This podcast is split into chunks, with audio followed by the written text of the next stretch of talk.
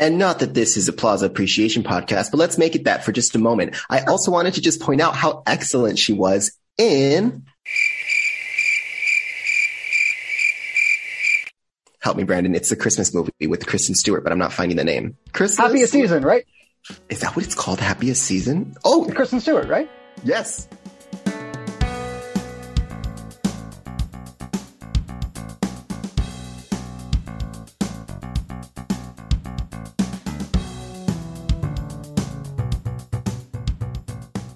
Hello, everyone, and welcome to episode 19 of Plot Devices. We're on the road to episode 20. I don't know what that means. 20 is an important number. Why can't 19 be an important number? I am your host for today, Brandon King, alongside my co host, Noah Guzman, who is finally out of his cold funk. Noah, I understand you are doing much healthier now. How are you in regards to that and everything else?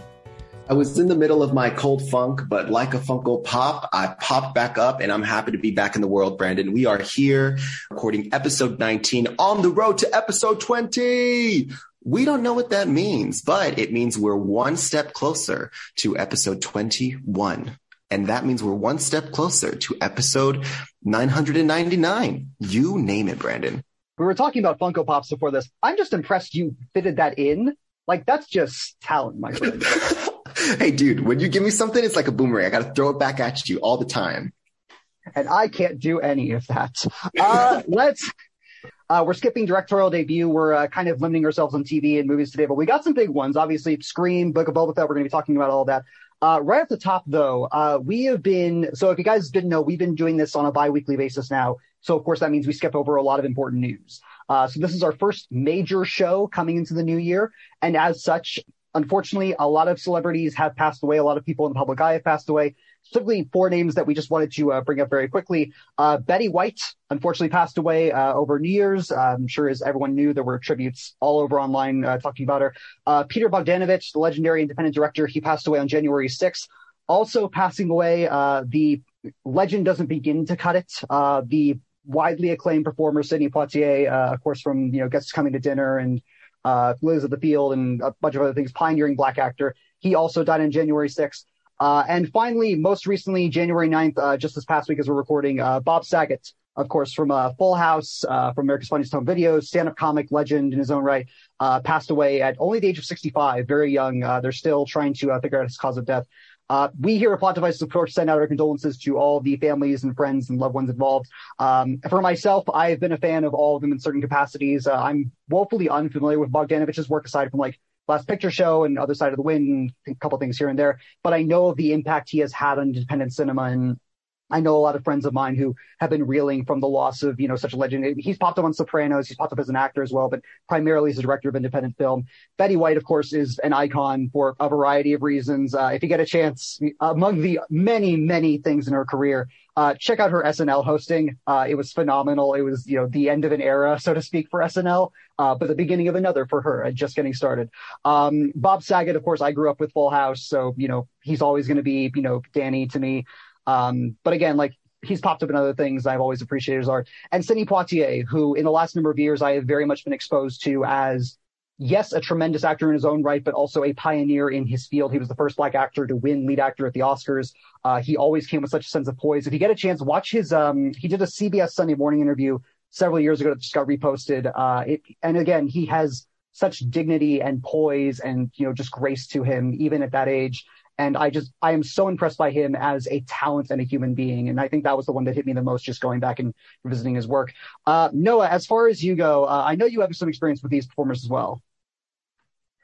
Yes, condolences, of course, to friends, family, and fans of all these legends that have recently passed. Uh, 2021 c- couldn't leave us without a you know, sweet goodbye. And so uh, we did have to say goodbye to Betty White at the end of that year before entering the new one. And one of the one of my fond memories of experiences experiencing Betty White's work was when I was watching The Proposal in a drive-through theater, oh. and that was because it felt like you know that's somebody who can hold comedy so well that you know, generationally, it didn't matter if you were my parents or my grandparents or you were little me in, el- in elementary school watching that movie and just feeling like she, she was just raw comedy. Like she, she really knew how to just make you feel so good and full of laughter. And, um, you know, the world's going to miss all of these uh, beautiful performers and beautiful artists. And just like you said, Brandon, um, I'm familiar with Bob, Bob Saget, of course, from Full House um, that legacy is going to live on forever as like that family sitcom. And, um, you know, I'm just happy that I'm happy that we have so much work to appreciate them with, um, in their passing. And,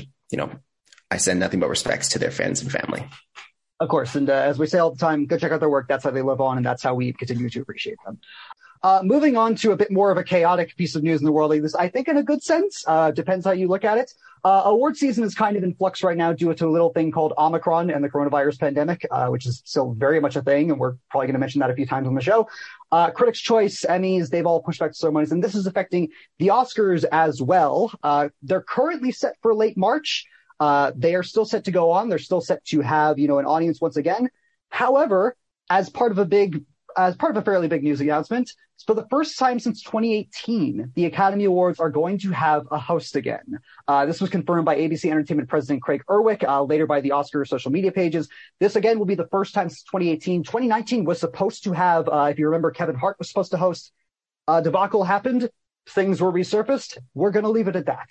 Uh, the popular rumor right now is that both Tom Holland and or Pete Davidson have been the top choices approach to host, although neither of those has been confirmed. Those are just more reports that have been, you know, scouring the internet. Uh, but that is a thing. Uh, suggestions online, of course, have bursted throughout film Twitter, uh, ranging from classic hosts like Billy Crystal and Whoopi Goldberg to, you know, names like Lin-Manuel Miranda, Hasan Minhaj, and more eclectic choices, uh, like Annette's Baby Annette or The Lamb from Lamb. Uh, the 22 Oscars are again, set, they're still set for broadcast on March 27th. Uh, again, I put this in the question. It might get moved, but right now that's where it's set. Nominees are set to be announced on February 8th. We are more than likely going to be doing a mini episode reacting to those nominees as well, so stay tuned for all of that nonsense. Noah, I want to go over to you first. Uh, I know you're not as big of a um, as as a, of an Oscars you know junkie as I am, but judging from this news, number one, is it a good idea after you know the Kevin Hart debacle after going a couple years without a host? Is this a good idea? What do you think of these you know rumors that have started floating around? And again, should the Oscars move in the wake of everything that's going on? I definitely want a hosted Oscar event because, you know, when I do tune into that, I love to be guided by whoever's going to be holding that microphone, letting us know all nominations and keeping us just keeping those moments in between filled with life, filled with joy, and sometimes filled with straight up like call outs from the industry. So the people who I think should be hosting it are those who have like that, that trick of the tongue. And so what I'm reminded of is how shocked everyone was at the Golden Globes. I'm researching now. It was the 73rd Golden Globes hosted in 2016 by Rich, by Ricky Gervais. Oh yeah. right. There were so many meme or GIF reactions of celebrities surrounding that auditorium, just like looking at each other like, what is going on tonight? And that's what I love. I think that if they can invite somebody who can play with that in that kind of atmosphere, that's what I want to tune in for because we want to, we want to see all those cast of um, actors of high prolific, um, you know, the elite of Hollywood and then see somebody who can just look at them like normal people because that's ultimately what we all are. We're normal people. So the two, my short list includes Billy Eichner. Am I saying that last name right? That's Billy Eichner from Billy on the Streets. Billy Eichner from Billy on the Streets. And I just rewatched Eternals, Kumail Nanjiani. I think that that would be an excellent choice. And, um, like I said, what I'm playing to here is kind of like that, that trick of the tongue. So that's what I'm looking for in a new host. You know what? Kumail could totally do it. And if you're going the lines of a Pete Davidson, by the way, I don't want either Pete Davidson or Tom Holland to host. Like I love them both. Uh, don't I, let them any. Yeah, yeah. I, I don't want no. Yeah, don't. Um, but if you are going the route of the last number of years or the rumors that we've been hearing, they want to go back to comedians, which again, Kevin Hart thing is lingering over, whatever. Um, but I like the idea of Kumail Nanjiani. Like most people really like him. Um, he's got the Eternals buzz. He's got, you know, if you want to bring in, you know, the popular film crowd, he's part of that. Um, and again, he's likable, he's charming, he's funny, he can totally do it. Um, for me, there are two names. Um, one is Hugh Jackman, who I genuinely liked, uh, cause I, uh, let me let me preface. I have not gone back and watched like every Oscar host clip. Like I don't know all of like I wasn't saying like Steve Martin. I don't know if he's a great Oscar host. I just haven't watched his clips from that. Um, Hugh Jackman, though, I have, and he brings the house down in those clips from the uh, 2009 ceremony. I would love to see him come back to do it, especially now that he's kind of embraced his theater persona even more. You know, it, again, don't make the Oscars the Tonys kind of thing. I get that, but like maybe you should. Like if you want to bring people and make it a show, I think that's a neat idea. The other one, and I've been screaming this for at least five years, if not more, and I'm sure you've heard people say this. get the Muppets to host the Oscars. The Muppets. How get, unsurprising from you, Brandon. Get the Muppets to host the Oscars. Um, and shout out to Zach Pope, fellow Phoenix film critic, who I saw tweet that out. Love you, dude. Um, they should do it. Like every, even people who don't like the Muppets, there's no one who hates the Muppets. Like even at their worst, there is a self-awareness and a righteous fury to the Muppets that I think has always gone, I think has always been beneath the surface because, you know, they're puppets. Um, but again, like the characters are recognizable, the voices are there. You can have an amazing time with, you know, sketches, things like that. I've been dying to see this for years. They still haven't done it. And I don't know why. Uh, but yes, either Hugh Jackman or the Muppets would be my picks for this.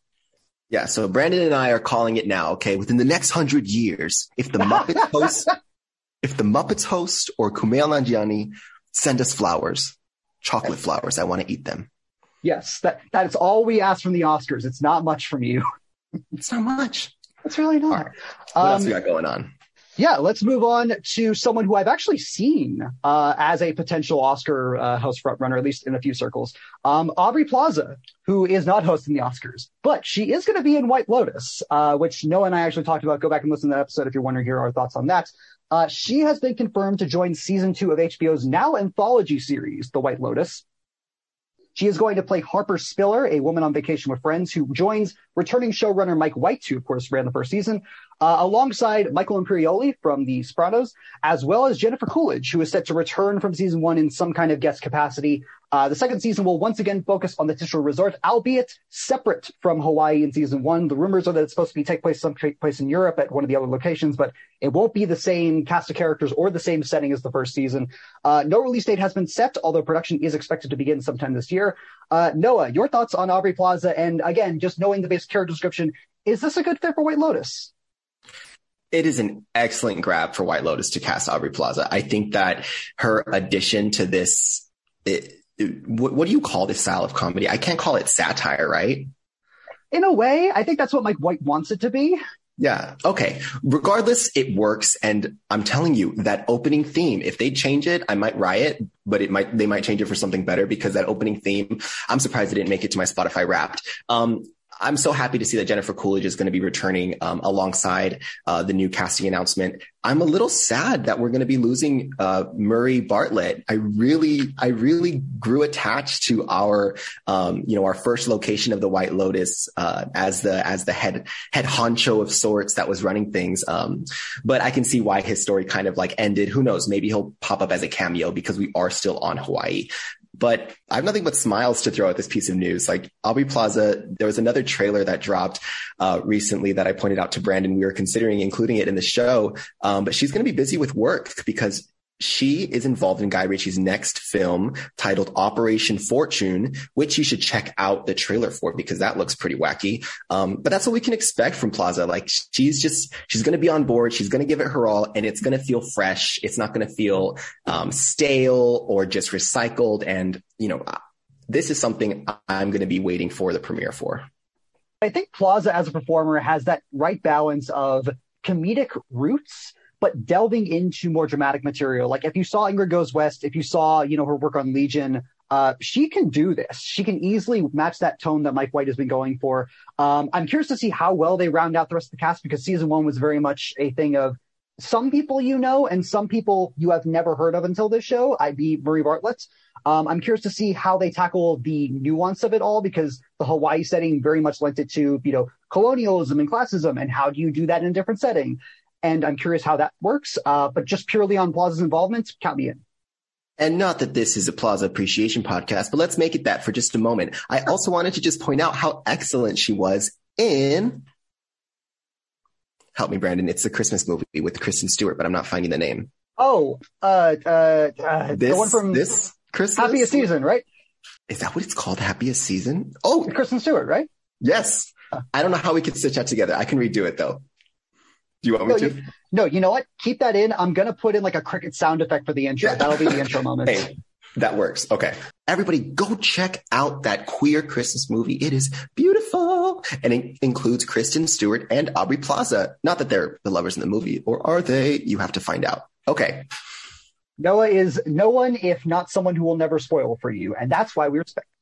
Um, moving on to our next topic. Uh, in case you guys hadn't heard, I think we may have mentioned this on the show before. I'm not sure. Uh, there's going to be a spin-off of the Quiet Place movies. Uh, there is going to be a third one that John Krasinski is going to do, but the next development is going to be taking basically the Kingsman approach, where they do the first two, spin-off and the third. Uh, that's topical because we talked about Kingsman in the last episode. Um, but uh, originally Jeff Nichols, uh, who directed Take Shelter, Loving, a bunch of other things, he was attached to the project. Uh, he departed back in October, so we were kind of wondering who was going to replace him. Now we know. Uh, Deadline first reported that Michael Sarnoski is going to helm the project. Who, if any of you saw the Nicolas Cage Alex Wolff movie Pig from last year about uh, Nicolas Cage as the uh, pig farmer, I'm asking you because you've seen it. You say piggish farmer? No, just pig farmer.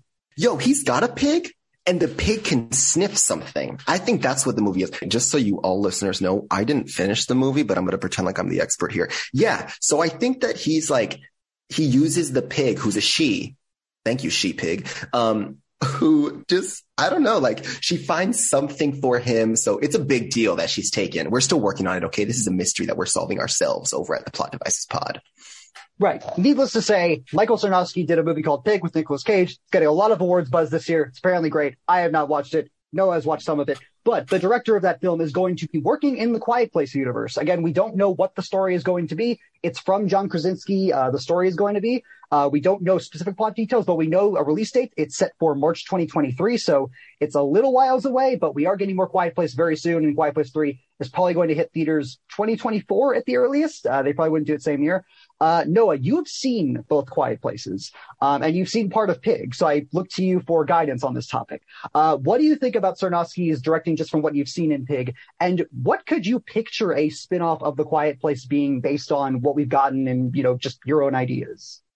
So what can I expect? For one, I want more from the Quiet Place universe. After we got that first film, it left us, it left us I guess not with the cliffhanger, but just with the wrap up that made us just feel, oh no, like we can't just know that there's this one thing that defeats the creatures. Like we need to know the creature's backstory. We need to know how, how other communities have survived and lived on throughout this. We saw a little bit of that in a, a Quiet Place Part Two. Um, other parts of the world. Is this the one creature that came down from the sky? Because these are aliens that we're talking about here in a Quiet Place. So, um, you know, I think there's just so much more to explore in that world, even if it doesn't involve the aliens, the dynamics between survivors um, that have been living one way versus other people who have just been scavenging for their whole lives throughout this survival process. That just tells wonderful stories. It's going to be the reason why freaking The Last of Us is going to be amazing. Um, but as far as the directing work, um, after seeing, you know, majority of Pig, I have no negative comments for the director on Pig. Even when it comes to the actors, we have Alex Wolff, we have Nicolas Cage, who is going to be busy in the next year. We'll be keeping up with him. Um, but I think once I wrap up on that film, I'll have a better idea of what to expect from this spinoff of in this Quiet Place universe. But so far, I mean, all I all I have is like you know full speed ahead. I'm ready to see more work from somebody who wants to take a, a concept like pig, which is really just about this man. Um, we call him pig farmer. He's got a special pig and it gets kidnapped from him. And he takes you on this journey into the city, into like these underground negotiations where clearly your main character isn't who you thought they were in the beginning. And Nicolas Cage in Pig plays like a silent, he, he's like a silent giant. And so I'm just interested in seeing what he can bring to the to the characters of A Quiet Place, um, or you know, different characters. A Quiet Place has been an excellent vehicle for some actors that we've been paying attention to, like Millicent Simmonds. So it's going to be exciting to see that world expand being the security cat that as I am, I have not watched them, but I'm very curious to see how that world develops. I still need to see Pig. I've heard that Sarnoski is a really interesting director, director to watch in terms of how he uses grit and silence and kind of the absence of emotion to enhance the aesthetic of his movies, um, or movie, I should say, just because, you know, it's his debut. Um, I'm kind of sad Jeff Nichols isn't doing it because I want to see more from him. I really liked his work, but apparently he's off working on better things at Paramount, so good for him. But yeah, this sounds fascinating. Did you say debut? Yeah, Pig was his first movie. Wow, then I'm even I'm even more on board with that. Yeah, I expected this to I expected that movie when watching it. It just felt like it came from somebody who's just been in the industry and who's just, you know, who's who's ran that race before. So, no, yeah, this is going to be that's to be a great thing, Brandon. Right. And credit to Nicolas Cage for like bringing the guy on because like he has the pull in the industry. Let's move on then to our quick hit segment. This is the portion of the show where we're just looking for, you know, quicker one to one and a half minute segments because we go long because we don't know when to stop, even with timers. Uh, this is where we just put, put out a couple stories that, you know, we don't really have the time to go into in depth, but we want to give them to you guys anyway. Uh, Noah, do you mind starting? I have no problem starting. I got my little script right here. That's right. We're prepared now. We write scripts. All right. So we're, we're going to go ahead and set. We're professional. We're profesh because we're also hip. All right. So here we go. I'm going to start my timer. It's going to be one minute and I'm going now, Storm Reid from Euphoria and more is joining the cast of HBO's The Last of Us. Casting announcements for the legendary video game turned live action series has included Pedro Pascal in the leading role as Joel, Bella Ramsey alongside Pascal as Ellie. Bella Ramsey is from Game of Thrones and Nick Offerman playing Bill fans, you know who they are, you know, video game fans listeners, you're kind of just thinking, great, these are random names. well, Reid joins uh, playing a character named Riley. Riley is primarily connected to uh, Ramsey's character, Ellie, and it's a character only mentioned in passing in the video game by Ellie. Their relationship wouldn't be fully explored until a DLC dropped for the game called Left Behind. So if you're curious about those story details, go ahead and check out the Wikipedia, um, check out the Gamespedia, do what you need to do. Um, but when that DLC was released, it peeled back a layer on what these two experienced together. And I'm happy to see, hopefully, that fleshed out in the universe of The Last of Us and the series. Time. Very, very cool. Um, and also the, the, cast looks great. You got the showrunner from Chernobyl running it. Um, I'm, I, someone who's ever played the games, I'm ecstatic to see it. Uh, getting into mine, if I can get my freaking take it away, Brandon. I am trying. In three, two, so, as many of you know, I am a massive fan of the Arrowverse, maybe one of the last ones left. I don't know how big the fan base is. It's the CW. Um, but in the midst of the CW potential merger with Nexstar and Warner Brothers and all the corporate stuff, lots of shows have been either rumored or in the works for a while one of which is a show called Justice U. Uh, and we now know who's going to be starring in that. Uh, David Ramsey, who of course made his name on Arrow playing John Diggle, he is going to be starring and potentially directing the pilot episode if it gets picked up to series. The show is going to center around uh, Diggle as he recruits five metahuman teenagers for training at a prestigious university to begin their training as the world's next great heroes. Uh, no other Arrowverse stars have currently signed on yet, although Ramsey has signed an overall deal with the CW to direct and guest star on other Arrowverse shows like Superman and Lois, which just premiered its second season, as well as Batwoman in the midst of its third season as well. This also comes in the midst of, you know, Gotham Knights being announced, which we talked about in the show uh, a couple weeks ago, as well as Naomi, uh, Ava DuVernay's Arrowverse series that just premiered this last week. I'm ecstatic. I love the character of Diggle. I wish we'd seen more from him, but again, we're getting what we get, and I hope it's picked, picked up series and time. Naomi, have you, has that premiered already? First episode premiered last week, and I completely blanked on it. I definitely want to give it a watch. We will have to have a conversation about that because I saw that trailer. I have questions. I have questions. As do I, but I trust Ava DuVernay. We are going to move on then into our new releases for this week. We've got Hotel Transylvania, Transformania. We've got Scream. We've got Tragedy of Macbeth. We're going to start off. Uh, I should say I'm going to start off because I reviewed this for ASU Odyssey uh, Tr- Hotel Transylvania Transformania, and you have no idea how many times I tried to say that name. Uh, this is the fourth film in the Hotel Transylvania series. Uh, it is directed by Jennifer Kluska and Derek Drymon, who worked on a couple of short films on the franchise. Genndy Tartakovsky, who created the whole series for Sony, he is on there still as a writer and a producer, uh, but he is not in the directing chair anymore. Uh, this is, you know, giving it to new blood, I should say. If you're not familiar with the series, basic rundown is that it takes place in Transylvania. It's about a hotel for all the Universal monsters. So you've got Dracula and Frankenstein and the Mummy and a, a blob named Blobby, and specifically Dracula's daughter Mavis, uh, who in these movies is voiced by Selena Gomez. She comes back in this. Uh, this takes place a couple years after the first and the trilogy of movies that we've gotten before basically what you need to know is that you've got Mavis, Dracula's daughter, voiced by Selena Gomez. You've got her husband, Johnny, who is a human, played by Andy Samberg, and Dracula, who originally was voiced by Adam Sandler, now is voiced by uh, Brian Hull, a very accomplished uh, voice actor. And the plot of the movie is basically as follows. Dracula wants to give the hotel to Mavis, but Johnny overhears and really wants to take over the hotel with Mavis. Dracula still doesn't trust Johnny for whatever reason because he's a human. So Johnny takes matters into his own hands and goes to Dr. Van Helsing, who is voiced by Jim Gaffigan. He appears from the third movie. Uh, I should mention his daughter, uh, Erica Van Helsing, is now Dracula's new wife, so there's a whole connection there. Anyways, Johnny takes one of the devices and turns himself into a human, uh, or into a monster, I should say. Uh, and Dracula, in the midst of everything, turns himself and his whole crew of cronies, again, the Wolfman, Frankenstein, everything, into humans. So now it is a race to find a replacement part for the machine, which is located in the jungle in South America, and try and hopefully make Dracula look good in the process, because again, he's lying through all of this and Johnny doesn't know why, and hilarity ensues. Um, I should say I was genuinely a fan of the first Hotel Transylvania movie. I, it's not Adam Sandler's best role he's ever done, but it's his best role in recent memory. Um, there's actual weight to it. He's legitimately funny, and Genndy Tartakovsky knew exactly how to use the animation to that actor's benefit. Uh, the sequels, eh, sure, why or why not? I can take them or leave them. Uh, this film, I think the steam has run out. Uh, and it's not just because, oh, you know, it gets sold to Amazon, it goes direct to streaming, you know, early pandemic, whatever. I think just more of the story in general. Uh, I, I, will say real quickly, the animation department should be praised on this. Um, the animators clearly put a lot of work into this. Uh, Kluska and Drymon clearly have a vision for the story of where they want to take the characters. Like it's very much, we want to get to the jokes. We know what the animation can do, and we're going to use that to give you guys a fun time.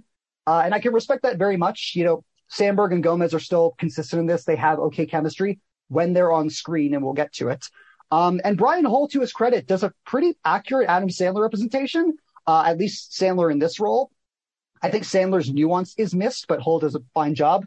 Uh, and I did laugh a couple times. Like there are a few funny jokes. There's one in particular with Van Helsing's pet gerbil that I was legitimately cackling at a couple times. Um, cause they basically, they go back and forth between Johnny and Dracula on the quest for this part and back to the hotel with, you know, Mavis and everything else. And, you know, again, hilarity ensues. I think just for me, um, there's this thing of you know, the original three movies were not great and they were not what you'd call smart, but they had depth and they tried to add things to the series. Like this whole concept of like a hotel for monsters is a really neat idea. And I think for what the first three movies deliver, they try to take things and add to them. Like the first movie was about like Dracula and Mavis's backstory and like growing to understand Johnny as a human. The second one was about, you know, Mavis and Johnny's kid. The third one was about, you know, kind of switching up styles and like they have to go on vacation and ignore the hotel for a while. And this one just kind of feels there. Like a lot of the story didn't really hit. There's not really a villain aside from just Dracula being himself again. And again, we've, you know, we've been through this with the first movie. So to me as a fan, it just kind of felt like the character is just going backwards and Johnny is just kind of, you know, oh, happy go lucky Andy Samberg just going through it all. And like, he can do that, obviously, but like I found myself laughing a curiously low amount. I was not attached to the story very much. Um, again, the animation's good. The, the pacing's fine. It's barely, I think, an hour and a half. Um, let me see. Yeah, it's, it stretches like it's, it's not even 90 minutes.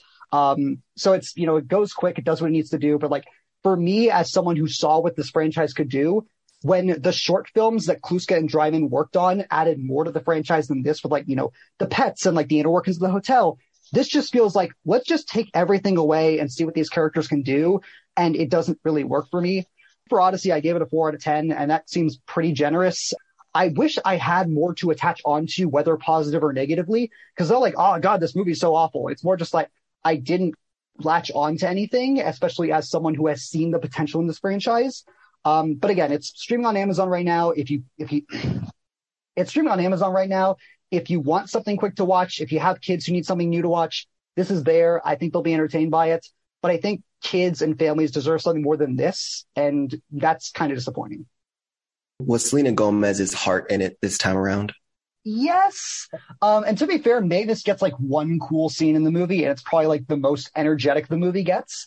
Um, but I'm I'm legitimately shocked that you know Adam Sandler and actually Kevin James was a part of this, and he's not a part of it anymore. Like they left, and she's still on, considering how much of you know Only Murders and like her music career, and like she has better things to do than this, and she's still on this. So take that for what she does. She does. Only Murders was so great, and I loved talking about that on the pod. It really was. We can't wait for season two.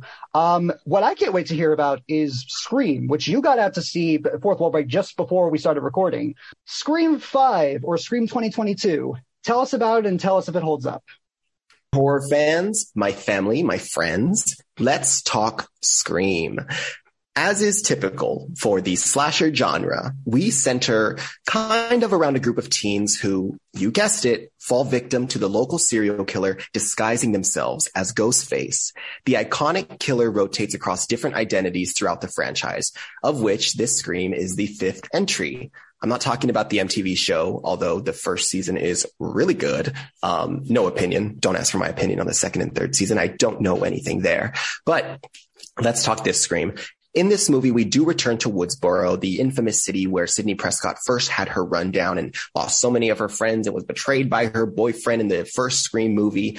And as an audience, we're moving through this sort of who done it with Melissa Barrera. She plays Sam Carpenter. Some may know her from In the Heights, where she was wonderful. Um, when Sam's sister, Tara, is attacked by the killer one night, uh, her sister, of course, being played by Jenna Ortega from Netflix's You, if you remember from season two, um, it invites their high school friend group or the younger sister's high school friend group and our legacy heroes all to gather back in Woodsboro and resolve who this new masked assailant is and maybe how to stop them, you know, a la evil dies tonight but not without excellent killings to mark the path.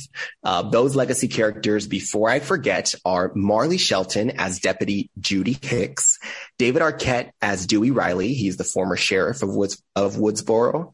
Courteney Cox as Gale Weathers Riley because ooh, she does have a, a marriage with Dewey Riley that lasts some time in the series. And final girl, forever final girl, Neve Campbell playing Sidney Prescott. All right. Here are my notes regarding the movie. I am fresh off of it. I did see it this morning. This movie works amazingly as a Scream film. It feels that way because of the nuances of the characters who are all sort of locked into archetypes, you know, except for our legacy heroes, but it works for this film. Like they don't, they don't, it's not to their detriment. The kills are bloody and they make you emotional. Lately, I've lost my, oh, I cared about them, you know, attitude over deaths because in horror, people just drop like flies. But I did catch myself caring during the heat of the moment, and I was actually rooting for these characters. That's our heroes, you know, our legacy heroes, and the new high school kids, um, you know, alike whenever we have a Scream movie, there are these cell phone scenes that, you know, feel worthwhile. And then sometimes they feel stretched out. Uh, one that comes to mind that I absolutely adored was Hayden Panettiere's conversation with Ghostface in Scream 4. I thought that was so well done. I remember seeing it in the trailers for that movie. And then when I saw that movie, I was just like, damn, that is a Scream Queen. Like I I wanted to be her in that scene. I think I practice, I might practice that monologue for my next audition. Um, but in this film, those cell phone scenes, uh, like I said, they're worthwhile. You know, they don't feel like they overstay their welcome. When Ghostface is on the phone, in the fast in the past it felt kind of formulaic you know insert this question from ghostface and the person on the phone says here's my answer ghostface laughs there's a light jump scare ghostface says i'm closer than you think rinse and repeat that till death do us part. Well, these phone conversations didn't follow the script, and I was thankful for that.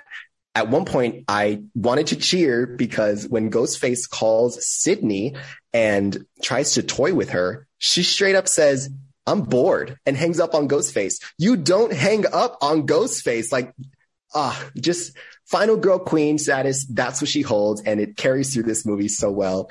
Um, I'm not going to tell too much more. We see Mason Gooding, who I, he's in recent memory because I, I am rewatching, um, Love Victor on Hulu, which he plays a high school jock. So it's kind of funny to, for him to exist as a high school jock in this movie. So in my head, I'm just like, uh, my, my, little fan universe is like, this is just him before he transferred to the high school in, in Love Victor. Um, yeah, and that's fun to play with the uh, Simon Screamverse, if you will. This Simon Scream verse, they're connected. I'm telling you. Um, but anyways, uh, he was excellent. I was so happy to see, um, you know, a, a full full length feature work uh, or his work in a full length feature film uh, rather than a series and still playing with that jock um, archetype. And then this movie has an excellent runtime. It's an hour and 45 minutes. It moves so quick and that feels amazing when we have just been kind of battered with two hour plus run times. I do have one, you know, slight negative, and that is for Melissa Barrera's character, Sam Carpenter. Um, I feel like Barrera feels almost like a statue in some scenes. You know, I say this very respectfully. You know, the woman's beautiful, but sometimes it is so hard for me to read emotion off of her. And I think that that kind of didn't tank the character. It just lightly dropped how much like I cared because I, it didn't feel like, you know, the type of, um, I don't know, the type of fear that I wanted to see in my main character, whose little sister is, is being stalked along with her friend group by a serial killer. Like I, I just needed to see more panic and I, I didn't get there, or at least that's not what I read from, from Barrera's performance. Um, but otherwise, you know, this, this is definitely more than just, you know, her film. This is a ensemble film and everybody, you know, pulls the weight together. So I did just want to quickly ask you, uh, just because I've heard comments from uh, Matt Bettinelli-Olpin, and uh, Tyler Gillett, the uh, directors of this, and they talk about you know the influence that Wes Craven has. As someone like you who has seen Scream franchise, you know, through and through, you know, uh, through the years, I should say. Do you think this is respectful to that idea that Craven came up with? Again, as someone who just knows it, you know, like that of you know the meta devices and the rules behind it and everything. Like, do you feel like it's respectful to Wes beyond just being a good movie? This movie, you, you, could have thrown a different title on it and I would have said this is a scream movie. Like it, it, really does just feel like you're, you're returning to what made that original so, so just inviting and so welcoming to what that slasher, what that slasher genre can hold for an audience that cares. And I cared. And so, um, of course, yeah. And at the end of the movie, there's a nice little title card that says for Wes and that just felt beautiful. That that's really cool because I I know the directors put out like a notes thing on Twitter, just like oh this is for Wes, and I was like that that seems kind of sweet, so I was curious about that. This film I am rating at an eight for me. And I say that with confidence. This movie was excellent. Um, of course, if you feel safe and comfortable attending theaters, then I highly recommend you go and check it out. If not, um, it wouldn't be surprising if this ended up on some streaming service in the near future. And just remember, us over at Plot Devices, you recommended it. So I guarantee you'll enjoy this flick. Let's move on then to our final new release for this week. We'll get into TV for a second. I know all the Star Wars fans are clamoring for it. So am I. Uh, we got to talk about Macbeth first. Uh, the tragedy of Macbeth, uh, so to speak. This is Joel Coen's uh, directorial solo debut, uh, of course, of the Cohen brothers. He is directing this for the first time without his brother Ethan, who's apparently going out to do theater stuff. Wish him well, obviously. Uh, this stars his wife, Frances McDormand, as well as Denzel Washington as Macbeth and Lady Macbeth. It's based on the Shakespeare play. I don't think I got to tell you all what it's about. Um, although I probably should just for my own sake, because fourth wall break, I've never been that big of a Shakespeare nerd, so I needed a refresher on this as well. Uh, you essentially have uh, Macbeth, played by Denzel Washington, and his accomplice uh, Banquo. They find some witches in the forest, who all three of them in this are played by uh, Kathryn Hunter, a British uh, theater actress, who basically tells them like, "Hey, you're going to be king one day. And Banquo is also going to be like the father of a line of kings and like things are going to go down. Uh, so of course this puts Macbeth on kind of a, you know, paranoid path, only enhanced by his, only enhanced by his wife, Lady Macbeth, played by Frances McDormand, and her quest for, you know, the, the consolidation of power with her and her husband, joined by Corey Hawkins as Macduff. You also have Brendan Gleeson in there as King Duncan, uh, Harry Melling as Malcolm, another associate of uh, Macbeth's. And the whole thing is just kind of this weird fever dream, purgatory like of a take on the story of Macbeth about power and paranoia and, you know, where your duties lie as a ruler and how that can be your downfall, as the story of Macbeth has, you know, been for, you know, hundreds of years at this point. Uh, no, I want to go over to you first. Um, of course, as I mentioned, this is Joel Coen's first, you know, solo directing outing. What was your familiarity with Coen's work again with his brother? And what were your thoughts on Tragedy Macbeth as, you know, yes, an adaptation of Macbeth, but also an adaptation of Macbeth for this day and age after we've gotten literally dozens of adaptations from other, you know, acclaimed directors?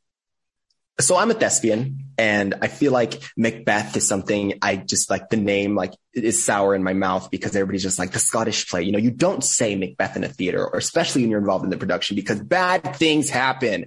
Um, but that being said, I'm more familiar with when it comes to Shakespearean. I'm more more familiar with like the story of Hamlet, and um, I even know like Benedict Cumberbatch's take on it, um, or his performance as a character, because uh, I had to watch it for an assignment like in high school, and it just stuck with me for some reason. But this was my first approach really to the tragedy of Macbeth, and um, what I have to say about it is the movie's a very easy watch. Uh, you don't get lost in elaborate set design or flashy costumes.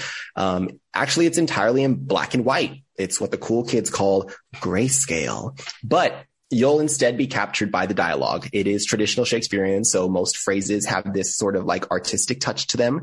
Uh, that being said, you have no time to catch up on what the last dialogue meant because on the surface it's one thing, but you really have to like if you wanted to understand the full story, you'd probably have to pause and be like, hold on, let me just make sure I understand this poetry of a statement before I move on to the next scene.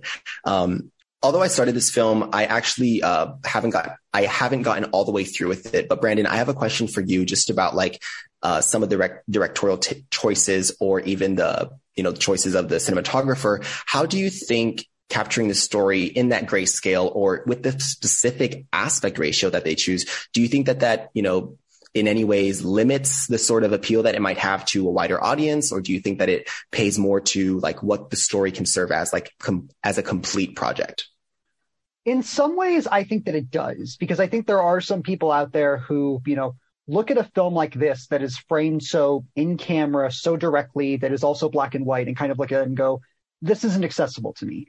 I would argue, though, that in terms of Joel Coen's vision, this is a perfect marriage of him, cinematographer Bruno Delbonnel, and the production designer, who I unfortunately don't have the name in front of uh, at the moment. But I think it is a perfect trinity work of those three because it is so focused in its own world and it's so good at dragging you in and has two performers in Washington and McDormand who are able to drag you into the dialogue no matter what it is that it becomes this kind of back and forth hypnotic sense to the movie that at least for me I was always kind of you know gripped you know kind of vice script ads going into all right just because we're talking like tales and we're talking knights and we're talking kingdoms throwing a hard question at you. It might be hard. I'm not sure how you feel.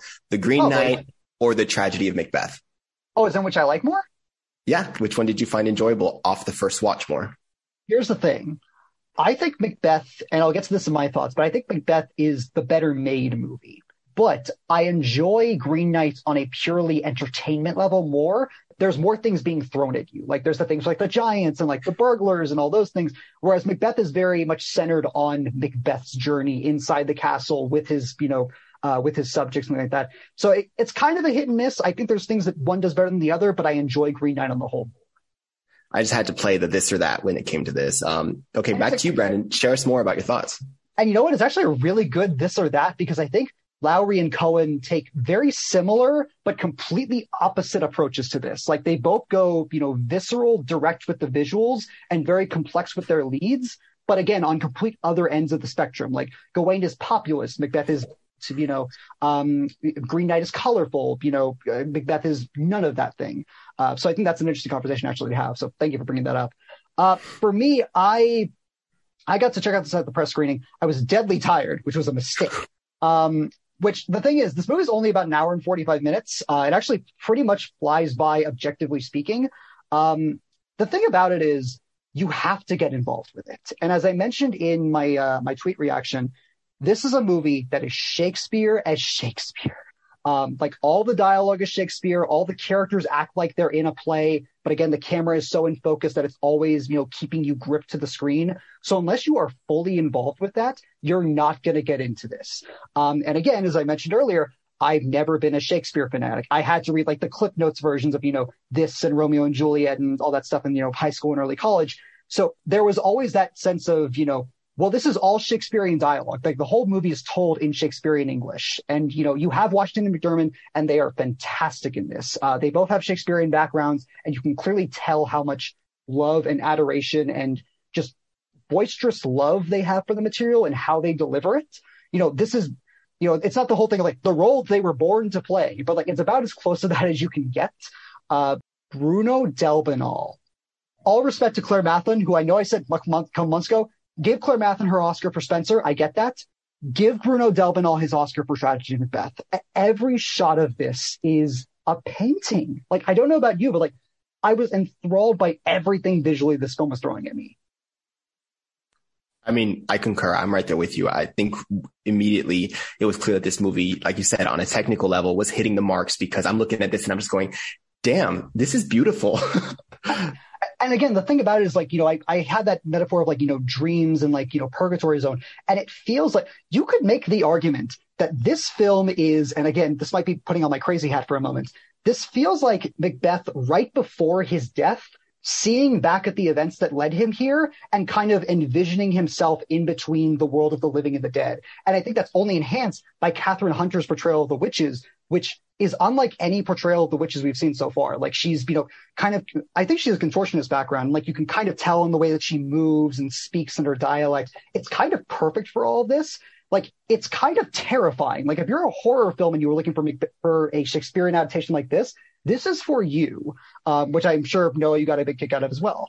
Oh yeah, uh, I live for that. When that reveal happened initially, when we we see that the one the one witch that um, we have Macbeth staring at out in the sands, and then we see the the reflection in the water, it shows that there's three of them. I just they they do so many camera tricks like that that you're just you know there's it keeps you guessing when you're watching the film because you're not just going to get immediately what you expect. There's going to be a neat camera trick around every corner.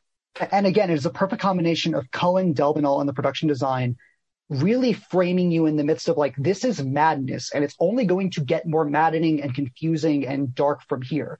Again, from my overall perspective, from a story narrative, from a pacing level, I thought there were things that I couldn't get attached to, but those are all me things. Uh, Noah, at rating out of 10, what would you give Tragedy of Macbeth? It's an 8 out of 10. I'm actually going to go slightly lower. I'm going to give it a seven and a half. Um, only be, and it, you know what? It will probably, you know, we're going to be doing our top 10 list of the year in, you know, a week, about a week or so. Um, this will probably get an honorable mention on there. I do truly think it is an achievement in the levels that it has. And again, Washington and McDormand are giving their all here and I have nothing but respect for them. It's solely a me thing. Like if you have to roast me, just be like, ah, you don't get Shakespeare. You're right. I don't get Shakespeare. Like that's totally a me thing. But like everything else, respect the heck out of this movie. Uh, it's in limited theatrical release. It's playing on uh, Apple TV if you want to stream it at home. So if you want to check it out, it is there available, both of those now. We both recommend it. Uh, and if you're a Shakespeare nerd and especially one who likes the more, you know, darker angles of that, yeah, check this out. Brandon, we watched the rest of Hawkeye. What are those shorthand notes? Let's get into the, let's get into the tip of the iceberg. What did you think? Yeah, so as far as Hawkeye goes, you know, I think we all kind of, you know, between you, me, and Sam, who we had on the uh, the first half of the discussion, uh, we all kind of enjoyed it for what it was. I certainly had my things that I really appreciated, and having rewatched the entire series since then, and you know, it's been out for a couple weeks, and I'm sure people have been like, ah, why are you talking about it now? But you know, we're lazy. Um, you know, we're getting to it. We're getting to it. Uh, watching it for the second time, I am more and more convinced that this was meant to be a two-hour Hawkeye movie that because of whether, you know, time constraints or box office concerns or Disney Plus being the focus, it got extended to a series. And you know what? You can kind of tell if that's the case because a lot of filler is in there. And even in the second half, I felt like even as things were, you know, spiking more, even as we were getting more into, you know, Kazi's involvement with his relationship with Echo, when we get into, you know, spoilers if you haven't watched the second half, Yelena pops up and she becomes a major player in the last two episodes. You know, when we get to things like that, those things are important and I'm glad that they're there. But you can also feel the show kind of being stretched at the seams, like, you know, dialogue is being extended out. There's more pauses in between the actors that shouldn't be in there. So while I did feel like the second half drags a bit more, I also feel like there's more important things to latch onto getting into the finale, which I do think actually, I think it ends off very well. I think it still has that energy of where the show promised to go in those trailers. So I overall enjoyed it uh, and I'm ready to get into the nitty gritty about it. But like, I do think that the problems from the first half are still there. We just throw flowers and flowers and flowers at Florence Pugh, but they're, they're, we're well due. Like her entrance as Yelena Belova at the end of maybe it's episode four. Um, it, it's so amazing just to see her interact with characters old and new and have the same level of chemistry when she's spouting remarks at uh, Clint while she's asking for an explanation around Natasha's death. You feel the emotion that comes out of her, and that emotion it, it, it like carries over to Clint because that was his best friend who he lost, who we're reminded of across the Hawkeye series that he still thinks about and he still has net fond memories over. He lost his best friend in battle, um, and he has survivor's guilt. And then hearing Pugh interact with um, Hailee Steinfeld's Kate Bishop give them the most screen time when uh, Kate Bishop walks into her apartment and she just sees uh, Yelena just eating a bowl of or warming a pan of mac and cheese and spouting her own, spreading her own hot sauce in there. Both of those scenes with Yelena and Kate, I think, are the best part of the series by a mile because every note is hidden those scenes. They're hilarious, they're eclectic, they're weird, but they're also dark. They become, you know, very serious. They get the stakes. and between you know Florence Pugh and, and Hailee Steinfeld, they have all the chemistry in the world. Like I I could go on and on about those just two scenes alone. Right. And so I was so thankful that this, this part of the show was kept for that second half. You know, the first half was really just letting us know what that chemistry looked like between Clint and Kate. And then they threw us the character that we had been waiting to see. Um, that's not to say that they don't include also, um, interesting developments for, um, our character Echo, who is going to be carried over into the second season, I hope. Um, one thing fell flat for me for the second half of the season, and that was because maybe it's because I haven't seen Daredevil, but it was the introduction of Kingpin. What did you think about that? You are not the only one. Uh, I have heard that from a number of people. And you know what? I, the first time around, I understood that because, you know, I was so focused on the hype because I have watched Daredevil, like Netflix is canon and like Wilson Fisk is back and oh my God. Um, but the second time around, I kind of appreciate it more because the way that they frame him in episode five and six, you know, once he's introduced, I like the way that they make it framed in the context of the Hawkeye show.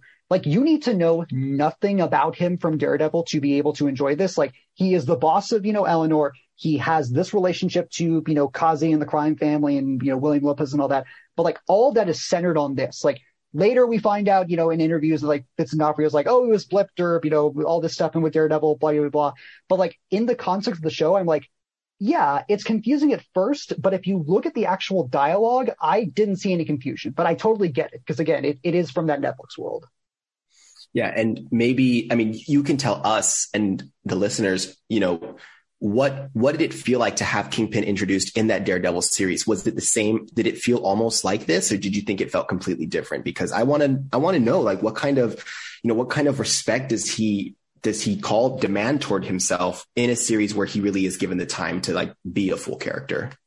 Full disclosure, I never finished season three of Daredevil. No. So, yeah, so uh, so much for Marvel fan house.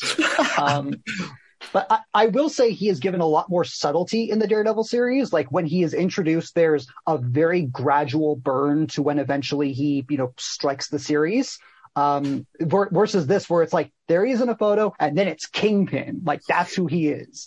Um, so that I was kind, I didn't kind of like that because it, it kind of contrasted what I liked about the character from the start that he was kind of, you know, just a guy who becomes this figure of crime and embodiment of, you know, evil in the series. Whereas this is like, he's a guy in a Hawaiian shirt and he's, you know, mafioso some other highs for me for that second half of that season are going to be um, the excellent swordsmanship from Eleanor's partner, whose name slips my memory, but he kind of steps up in the final battle, and we see him and how well he operates that Ronin sword. And I was like, let him have it. Like he clearly he is fighting for the good, and we did have um, he was our red herring in the first half of the season. So to see him like really be the man or be the person that we that he professed himself to be since the start um, it was it was great to see them just still pay attention to that. And also have all of our larping have all of our larps come back to fight.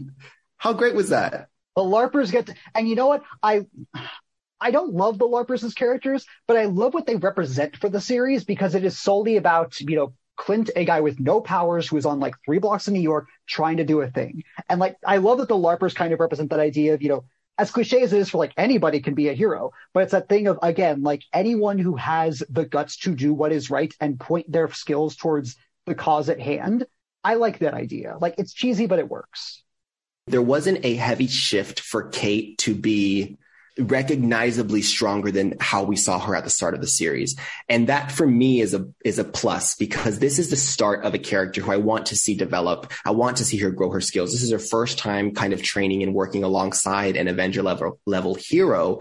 Um, and so one one high moment for me was just her fight with Kingpin because she gets her ass whooped. And that's important because Kate Bishop is just starting out. We're barely starting to root for her. And so she can't win all those battles. She doesn't. And so I just think that that's going to pay to her overall development when we do see that, which I'm like hoping for. Um, and, you know, when I consider the other characters who were included towards the end, um, and how they felt like Yelena, we, we know her status as a Black Widow assassin. Um, and she doesn't let up in that fight against Flint, Flint. She doesn't let up against that fight against Clint. Um, and the final battle isn't as like, I guess like adrenaline fueled um, when it comes to Clint and Kate fighting the red jumpsuits all around them on that like skate rink, what was what was the coolest part of that fight scene for me, just watching, were you know, we're, we're all just like Kate. We're all looking at those arrows and going, show us the trick arrows. And there's like gravity exploding trick arrows. There's, um, there's some that just, you know, they'll just, uh, with like a like a helicopter, they'll just pick them up by their feet and just levitate them meters off the ground. Um, there's and particles the Pym particles, there's the Pym arrows where they're kind of like, what do we do now that they're the size of a Lego? And an owl swoops in and just has its dinner. And I was like, well, they're the bad guys. They should get eaten by an owl. although, although I love quick world building thing. I love how Clint mentions Scott. Like number one, he remembers Scott, but number two, he's actually concerned about the guy. Just like, yeah, like they're your enemies, but like he's not heartless. the last like big point that I want to bring up is you know twofold. Again, Kate and her mom, that scene uh, by the police car. Like I think you could have done more with that, but again, I like how simple it feels. Again, having gone through you know episodes that elongated their pacing and everything, I like that it was just quick and simple of just like, oh, so this is how it is. Yeah, this is just how it is. Like I still love you, you still love me, but like this is just kind of how it has to be. And like it ends on kind of a downer note, only to then have the Christmas scene back on the Barton farm that I think is just. It, it doesn't rectify the series, but it is a perfect ending. Like it's happy. It, you have Lucky there. You have the kids there. He passes on the mantle that we kind of hear. Like it's what I wanted to see from the series as a whole. Yeah, you, you took the words out my mouth, Brandon. Did you want to see, you know, in the series, did you want to see that Rogers musical number? Did you? I still do. I still think you get uh, Thomas, what's his name, the guy who directed the Hamilton footage. You get him, you get the cast on stage for a couple hours, you record the damn thing. Like it's too good not to do. Um, because I know there's that after credit scene for anybody who didn't stay all through the end credits of Hawkeye. You get that full, you know, uh, I couldn't, I think, oh, oh my gosh, of course it's the name I can do this all day. I think that's what it's called because it's Rogers the musical. Um, that number was ridiculous. Like even that made even me cringe. I'm like the musical theater resident here at Plot Devices, but let me tell you, I still love it. Like I'm still going to go back to it one day and be like, let me just experience this all over again. but I'm remind so me. Remind me to send you someone on Twitter actually made like a fake like uh play booklet for and it has like the whole plot rundown it's yeah. actually kind of a good story, and I, will I'll send it to you. Yeah, I'll trust that the that the that the development team behind Hawkeye was like, yeah, if Rogers was a musical, what would it look like? Who would be the stars? And yeah, send me that. I'll I'll pick through every piece of that. Um, uh, I don't have any final remarks on Hawkeye. I really did enjoy this series. It was short, but it felt like they did so much there, and they really did throw a lot at us, more than I expected. If uh, if it's not too much trouble, uh, can we rank this in the context of the other Disney Plus series from last year? Yes, we can. All right, I have my ranking. I'll go first just to make it easier. Um, from five to one, yeah, because there's five. Um, from five to one, I will go from bottom to top. Um, Falcon Winter Soldier, I still think is the weakest. Um, I still think Hawkeye is just second to last, but again, that's only because of lack of episodes with pacing. You know, but again, I like everything it does with it.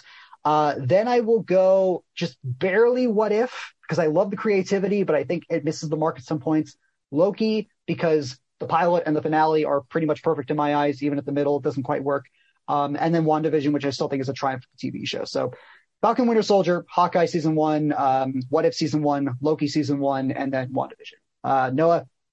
Um, but the Falcon and the Winter Soldier will be number five. I have, I wasn't aware we were going to include What If, so I, it's got me thinking now. But you don't have to. No, I mean, I think I do want to put What If oh my gosh, but Miss Minutes, Miss Minutes, we have Kang. Okay, I'm going to do this. I'm going to go Falcon and the Winter Soldier, Hawkeye. Dude, I'm going to, it's like Falcon and the Winter Soldier. I'll do what if Hawkeye, Loki, then WandaVision. So our only difference is that we, we switch the placements of Hawkeye and what if.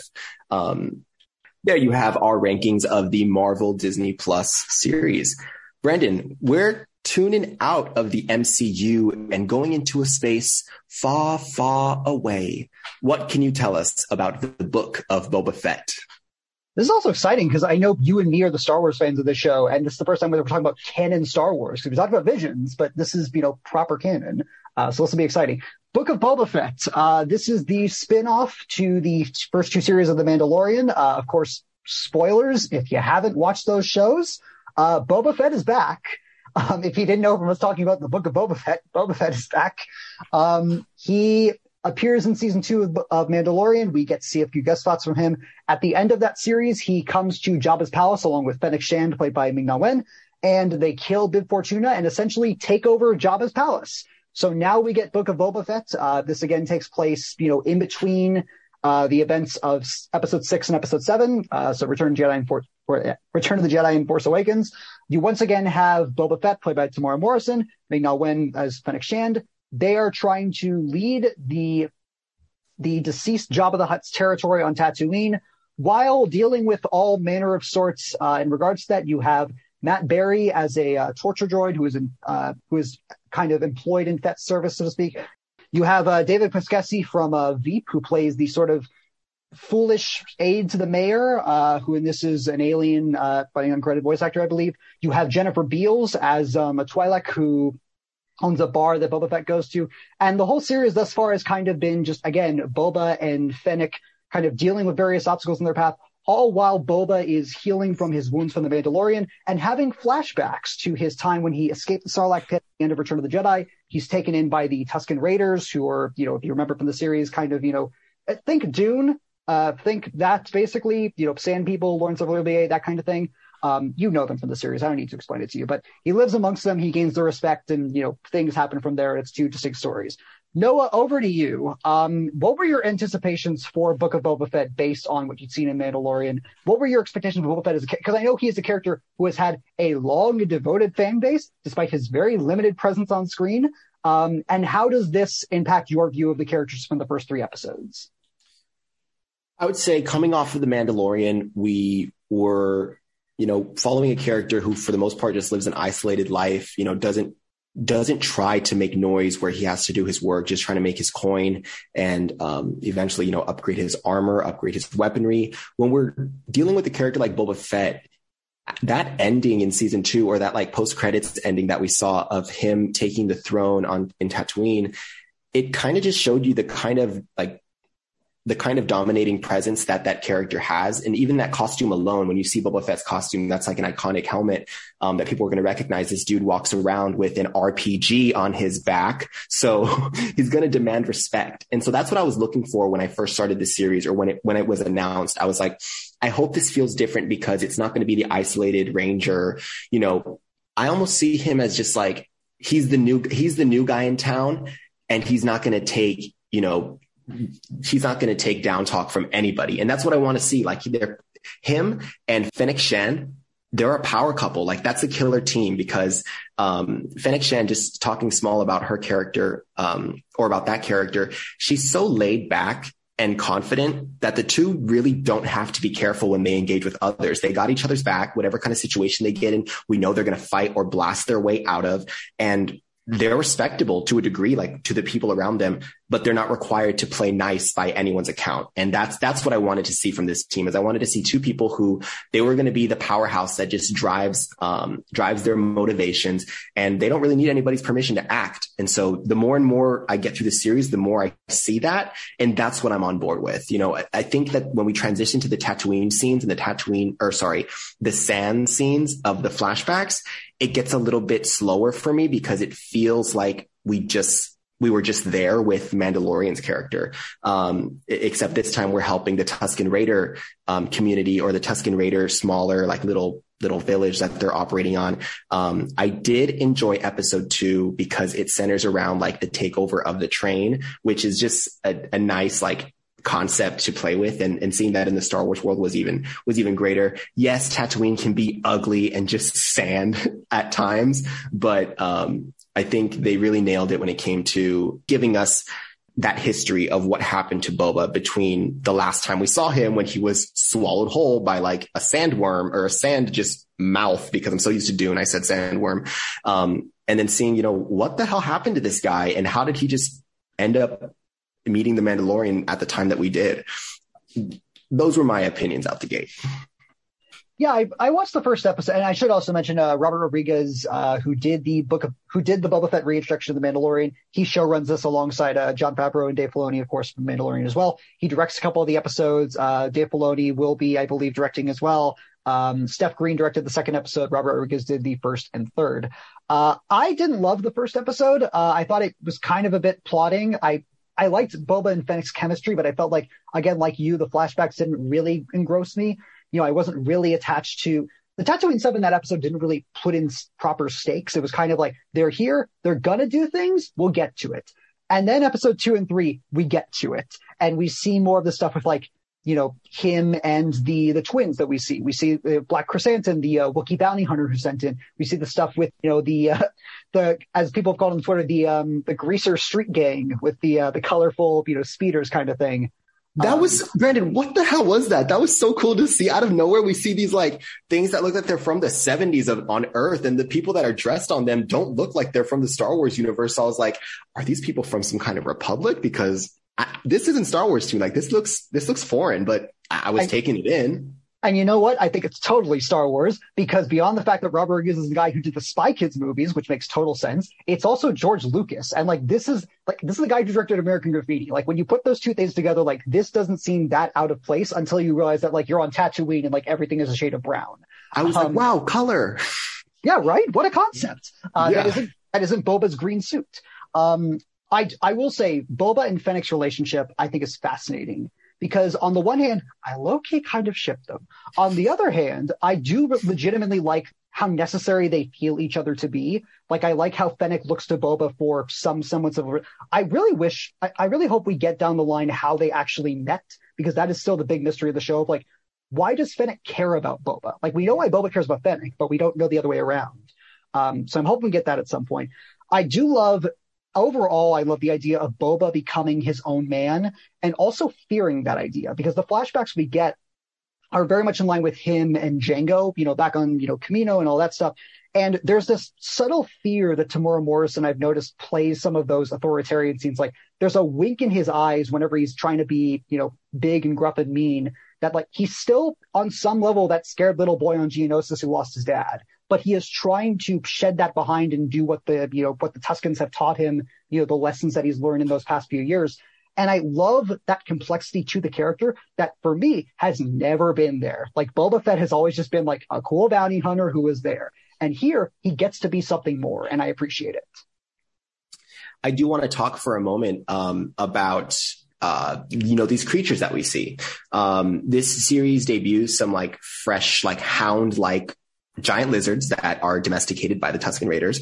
Uh, those are pretty interesting. I always love seeing just like what what new material um, and new life that can be shown to us from the Star Wars universe because it's always nice to see the familiar, but show me more on this world. There's so many books, there's so much lore out there about this thing that I just want to eat it up. I want to see more and more. And then another thing that we're shown is something that looks like Goro from Mortal Kombat. It's like I don't know what that is, and I'm so curious. You know what I thought of? That it looked like that. Um, you've seen Spy Kids too, right? Yeah, the Lost. So you know that like final creature that um it, it, just looks like that. It looks like that final creature that walks on its hind legs that almost has like a gorilla kind of like stature to it. But that's what I saw immediately. And then so when Robert Rodriguez popped up, I'm like not surprised. Um, but it's just so imaginative to include these different these different prey in the in the world of or predators in the world of Star Wars that we're not used to. We're used to droids. We're used to um, when it comes to creatures, maybe like those those giant, those friendly giants, um, snuffleupagus looking things with like their horns. Um, oh, the Banthas. Yeah, the swirly horn creatures, you know the name. Um, and then knowing Boba's history with the Hutts, specifically Jabba, I was just happy to see more of those. The Hutts carry themselves like royal, like gangsters and they run things on Tatooine. So seeing them, I like witnessing how or who demands respect in that in that universe or in that community because it, it, feels believable. I'm in the world with, and that was great. It does. I, I do wish they were practical though. Like I think CG Hutts look weird. Uh, just as far as you know, stuff that maybe we want to see in the future. What do we want to see explored? Because we've already gotten, you know, Boba's kind of you know gathering his own family. He's slowly but surely starting to be recognized in Mos Espa. You know that kind of thing. What would you like to see from this beyond either in stuff we've gotten or like fan servicey stuff? Brandon, chapter four, the very next episode, will be directed by Bryce Dallas Howard. And she Yes. gave us highlight episodes from Mandalorian season one and Mandalorian season two. So I'm actually, you know, regarding content, I'm not too sure what I want to see yet. I'm still just on board with where this adventure takes us, but I'm ready to see that director's touch. And I want to see how, um, Bryce Dallas Howard handles this, this additional chapter in the book of Boba Fett. I definitely want to see more bounty hunters because I like the idea of Boba's past coming to haunt what he has tried to build himself up to be. Um, I'm, I will say I- this is not what I want to say, but I'm shocked that in episode uh, three we get like that brief flashback of just like like we think in episode two that the Tusken Raider stuff is going to go on for a while, like he lives with them for you know years, and it's like nope, they're all dead, and like that's just the end of it. Um, like that was weird. Uh, but I'm curious to see where that leads into the flashbacks and that angle of it. I would love for Bryce Dallas Howard's episode to be the revelation of how Fennec and Boba met, because I feel like with her episodes, she approaches the personal relationships of Star Wars so well that I would love to see something like that.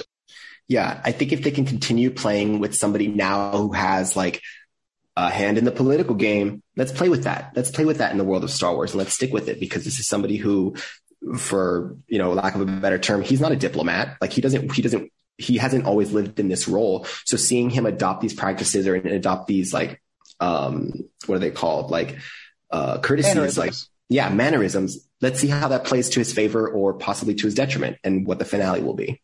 And the uh, the first three episodes of Boba Fett are, of course, available on C Plus right now. Uh, they're streaming, I believe, once every week. We're getting seven episodes. So by the time the next show comes out, we will probably have the remainder of the season to talk about. Uh, either that the following episodes. So just stay tuned for that, and we will get to you guys as soon as we can.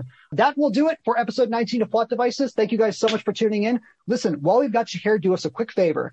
Uh, go to our Twitter and Instagram pages at Plot Devices Pod on Twitter and Instagram. Go follow us there. You'll get updates to that out there. And if you're listening to us on either Spotify or Apple Podcasts, why not subscribe to the other one? Uh, you'll get updates on both. That's again Plot Devices Podcast on Twitter, Instagram, and as well as Plot Devices on Spotify and Apple Podcasts once a week.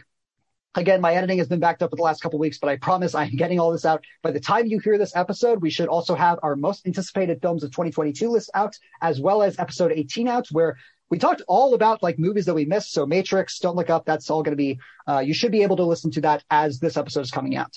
I want to, of course, thank my co-host for today, Mr. Noah Guzman. Noah, uh, where can people find you and what do you got going on in your life? Hello, listeners. You can find me on Twitter at Noah's Plotting.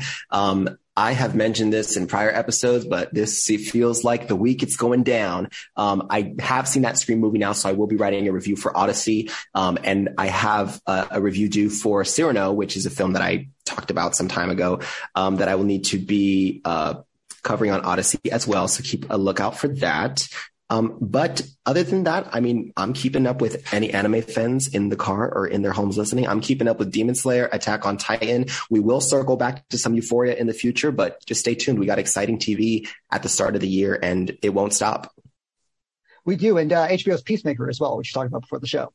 Uh, you guys can find me on Twitter and Instagram at the Movie King 45. That's Twitter and Instagram at the Movie King 45. I just posted my review of uh, Hotel Transylvania Transformania. Go check that out on there, as well as my top 10 list. Uh, my written top 10 list will be out sometime this week, and then our top 10 for this show, which we'll be doing as just a mini-sode, that'll be hopefully up next weekend. We're planning on it. Uh, just bear with us in mind, but keep your eye out for that. Uh, so that that list is coming soon. We have a lot of work to do on that. From myself, from Noah Guzman, this has been Plot Devices episode 19 on the road to episode 20. And we will see you guys next time for that 20th episode. Have a wonderful day.